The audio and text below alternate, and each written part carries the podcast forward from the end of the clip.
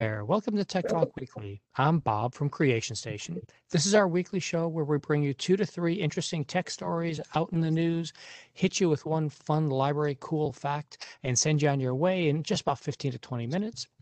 As always, if you have any su- story suggestions for us, Creation Station at broward.org comes right into us, and we'll try to fit them into the show for you next week. Today's guest is Eric Gomez from Tyrone Bryant. How are you doing, sir? Great. How's everybody today? Good afternoon. Life is going pretty well. I'm I'm going into a long weekend. Things are going well, I think. How are things out at the branch there? It's great. We had a, a great June. We had a Juneteenth program at the branch, and I want to thank the staff and the friends of the library. We had a great uh, June and and July, and we had we gave away like 200 make and take, so it's been really good. The weather for Nice. Lauderdale's been crazy lately, but Yeah, the it, the, the rain has been. Yeah, I, I've been out driving in all this rain, vis doing branch visits, and it's been a bit of a crazy time the last few days. But yeah, it's and Juneteenth is always a big thing for you in the Northwest branch. It's a great, great thing that we've been doing out there for years and years and years. Um, and speaking of which, I'm going to bring up our stuff right now for the stories that we have because we've got a couple of interesting ones this week that I found that aren't quite what most people think about when we're talking about our tech stories. Uh, well, I guess one of them really is, but this one here, our first one, is all about farms. And I know everybody's saying, yeah, yeah, yeah, farms, who cares? Um, you know, they're all out there, whatever. But this is hydroponics. And again, some people who are in the know are going to be saying, yeah, yeah, yeah, hydroponics, who can do that kind of stuff? Um, and in fact, I did get somebody else who told me that uh, they've been doing this at home on their kitchen countertop. They've been doing hyd- hydroponics now for a couple of years and raising their own vegetables and stuff, doing vertical farming. Have you done anything like that, Eric? No, when I when I first saw the story, I thought of Epcot, and when I visited, like in 1982, 83, Bingo! Yes. and so I've seen them before, actually, in Florida. So if you everybody, if you're a Floridian, you've gone to Epcot, so you you you learned everything about hyd- hydroponics. So I know And the that's last couple of the last yeah. decade, people have have been um, doing gardening outside and gardening on on, on their apartment uh, balcony. But um, I guess this is taking off again, you know, because something's been around a while. It's you know from the Yeah, it, it's it's I th- what I found interesting in this story um, is that it's something that they've been try they finally made it into a commercial viable enterprise now by putting it close to cities instead of where in previous times they were trying to build it, you know, in wherever farmland or whatever. They just said, no, we're just going to take abandoned warehouses and start building our farms there and doing this vertical farming with the hydroponic stuff. And they've been able to turn out amazing food stuff here and they can grow 365 days a year l- much less water much less pesticides and all the things because everything's all controlled and they can grow any vegetable anything that all sorts of fruits and vegetables that they want to all year long Yeah, what I envision maybe in the future, Publix will have a hydroponics and do it instead of that's a like real yeah that that actually makes a lot of Publix is like sense Publix like the biggest, uh, probably in Florida, the biggest supermarket chain. I yeah guess that uh, makes a lot of sense if Publix or Walmart did that yeah they'll they'll probably be sprouting these uh I guess these like Amazon stores, but they'll be hydroponics, but they'll be associated with Walmart, Publix, or maybe even Amazon, and they'll they'll start this all over the country. That'll be the next big thing if this takes yeah off. That- I, I like that idea, Eric. I think that's a really cool thing. If, if maybe if some of those big mega stores started doing this kind of stuff and put them put their own in, they could start har- harvesting f- get fresh vegetables. That's only a couple hours from the store instead of having to be shipped all over the place. Yeah, I read something yesterday in the Miami Herald. Norman Brothers was a big uh, grocery store in Miami, and it's it was in, since the 1960s, and it, it's going out of business this month. So maybe how this is related with the hydroponics, uh, the Amazon's going to the supermarket. They have Aldi, the German chain, Publix, Yeah. now this, this new it's the the Now you make the supermarket Okay, industry is all about it's all about getting the the leaves and the greens to the customers, and this looks like it's going to be put it, the proximity, it'll be the fastest way there. I think we need to do this, Eric. You and I'll go in, we'll buy up those old grocery stores, we'll turn them into these things. It would be awesome. It would be a lot of fun. Money for it. Yeah, yeah, yeah. Not on a library salary. We're not gonna be able to pull that one off, I don't think. Um, but yeah, overall, I think this was a really just the way of how things were working. They're, they're rolling out multiple ones of these, and they are just it, it hit me on like all the different tech things and then also on like environmental concerns and all the other stuff. And then, like you said, it's just getting fresh food right then and there. You know, that's what everybody over this last pandemic year and a half now have been trying to do with all their little home gardens. We never did one like that at our house. We did. sh- My wife has all sorts of like Thai basil and Italian cilantro and all these, you know, specialized like herb stuff out there. But we didn't do any vegetables or anything like that. Did you guys try that? I ha- have avocado and mangoes, which are typical in Florida, but the oh, citrus Oh, was yeah. cut- the citrus was cut by the state, even though mine in my yard didn't have anything wrong with them. But so Yeah. maybe maybe it was maybe it was like they wanted us to go buy it at the supermarket. Who knows? so we've been through that, but no, I haven't had tried. I haven't tried it. But we have to we have to come up with that idea. Well, I do not have a clever segue for our next story. However, and yes, Candace uh, in the chat was talking about um, food desert areas um, and having these hydroponic stores or hydroponic gardens in places like that where you can put them right in downtown areas and be able to sell and do it right there. That, that's a really good, nice idea, Candace. Thanks. Um, so there was another story in the news and I wanted to touch base on it because all these hacking story things I always get frustrated on. Um, do you uh, do you know what TPM is, Eric? I read the article really fast, and you probably have a better idea than I do. Yeah. So TPM, uh, the the trusted platform module, it's a it's an actual chip that sits inside of your computer. And if you've got a modern computer, laptop, anything like that, you probably you should have one of these TPM chips in there. And in fact, if you're going to a Windows 11, if you have any intention of going to that, you need to have a TPM chip in there with version 2 software. That's that's the short sh- to know why it works or how it works or anything like that. So then I saw this story come out. I went and hunted down. This uh, is one of the original articles out here on Ars Technica that talked about it. And because it was in like CNN, everybody seemed to all of a sudden have a story about, oh my gosh, they're they're able to hack your computer no matter what. And I was like, no, they can't. I mean, technically, yes, they can. If you're going to hand your computer to somebody and let them have a soldering iron and take it apart and keep it for 30 minutes or more. So, yeah, in theory, they could get into this. And there's this non soldering thing that they get into with nanometer threads and stuff. And it's just insane. The whole thing that I wanted to bring this story up for everybody is do you have a password? If you have a password, that protects your computer. And just like that idea, if you don't have a password, you're not getting protection on your computer. If you don't have a password on your TPM, you aren't getting protection. And this is one of the things that Windows walks you through when you do your Windows setup. And they ask you, what PIN number do you want to have a PIN number? And what PIN number is that going to be?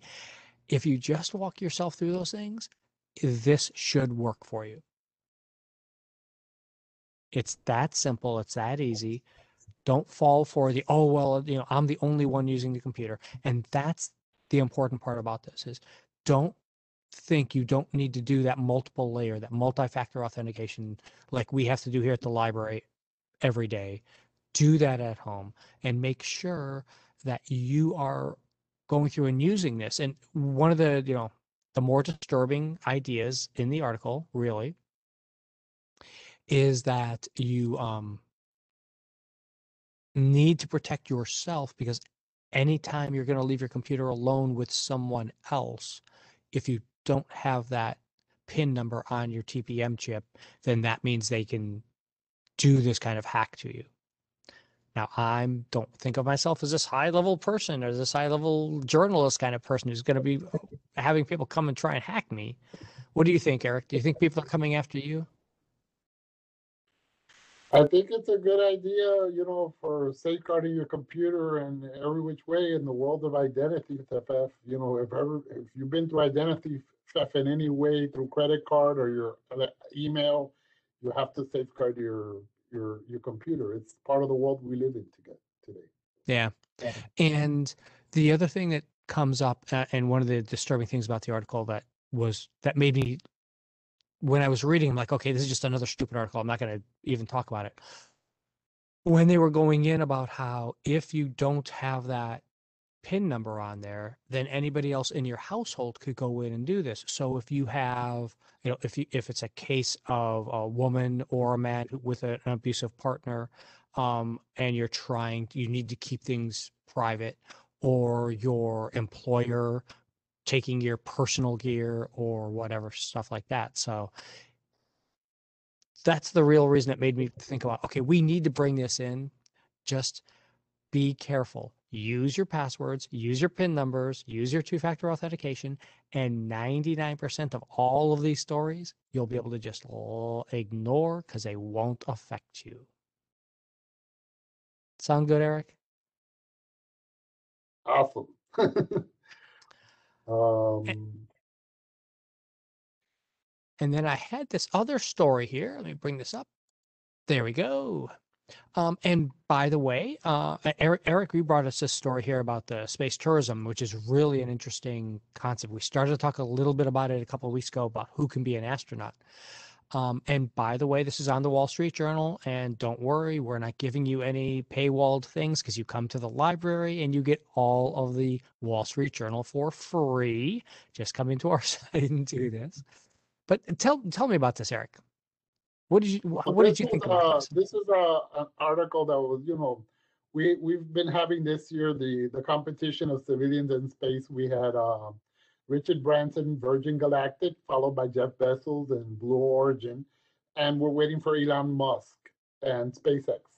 And only the one, the only one who's come out publicly and and have thought of the history of the space race where we went through the Apollo programs and then through the shuttle program, that there's going to be accidents. And and and the one who said that was Elon Musk because SpaceX and also Virgin Galactic have, have had accidents and and that has brought the debate of you know right now the people who've been going to space these civilians have been uh have been paying the money. You know the one who went with jeff bezos had to pay 28 million and he he passed the first round that he picked an 18 year old um dutch kid. But should civilians be in space? That's an ongoing debate. The people like Christa McAuliffe she was the first teacher astronaut she she was out, out of eleven thousand people chosen by a lottery and picked, and unfortunately she died in 1986. I remember where that space shuttle where I was. I was in high school. I was in high oh, school oh, yeah. Okay. and I remember exactly when I saw, and, and we went outside. I mean, it was everybody. It's like 9/11. Everybody knows where you were in 9/11 and when the space shuttle in 1986 blew up. And should civilians be in space? I guess I don't have nothing personally against it, but they should know, be aware of it's it's accident prone. All these yeah. are experimental vehicles, and you can look at the Apollo program and the Challenger program, and people are going to risk their lives. And both Branson and Musk have gone out there and said, unfortunately, it's going to happen. Yeah, but, and that's exactly why they were talking about why the people who went up in the Blue Origin um, spacecraft don't shouldn't qualify as astronauts because they had nothing to do. They were only passengers sitting mm. in a automated capsule that goes up and comes down and nothing. You couldn't eat, they couldn't steer it, they couldn't do anything with it. I mean, just like you said here, and, and we're not even yet at the point of the article starts to talk about playboys going up into space and going up to the Hilton or you know 2001 Space Odyssey when they, they take the space plane up and go up to the hotel kind of thing. We're not quite there yet but still you're right i mean it's partly it's this whole idea of risk taking and what are you going to be able to do who who sh- who should get to choose that risk you know? Well the, the, people are going to choose their risk and they, they know but humanity humans have always been explorers. When they came and explored marco polo he found japan then they had the explorers and we've always, but people have to be aware of the risk they're taking. I just think that uh, what my concern about this is going to be only the rich are going to be able to go to space, and I'm more in favor of what they did with Kristen McCullough. They had a lottery, and I think it'll be more equitable inclusion if all these companies will, will have some kind of lottery and, and instead of just for the highest bidder or who gets to go to space. And there's people out there that they think it's going to be a commercial uh, aircraft flight, like uh, like the Concorde, and they're to have um, hors d'oeuvres and all this, and they're not there. It's just you're to go up and down. It's to be like a roller coaster. So, but people should be aware of the risk, and, and there's been risk in, in, in aviation. Even when when the Wright brothers started to fly, there was risk, and there's always to be risk. That's all I have to say about the subject. I think you're on a roll. I just want to let you keep on going for another 10 minutes. but I have some, uh, I guess I, I, have some exciting news about the Broward County Library System. Um, the Broward County, so the, the news of the week is the Broward County Library is going to increase service hours at 12 locations. And it's pleased to announce that it's expanding starting Friday, August 6th and Saturday, August 7th at 12 locations and they're going to be from 10 a.m. to 6 p.m. And we are delighted to respond to the public demand for more open hours, said Director of Broward County Libraries, Allison Grubbs.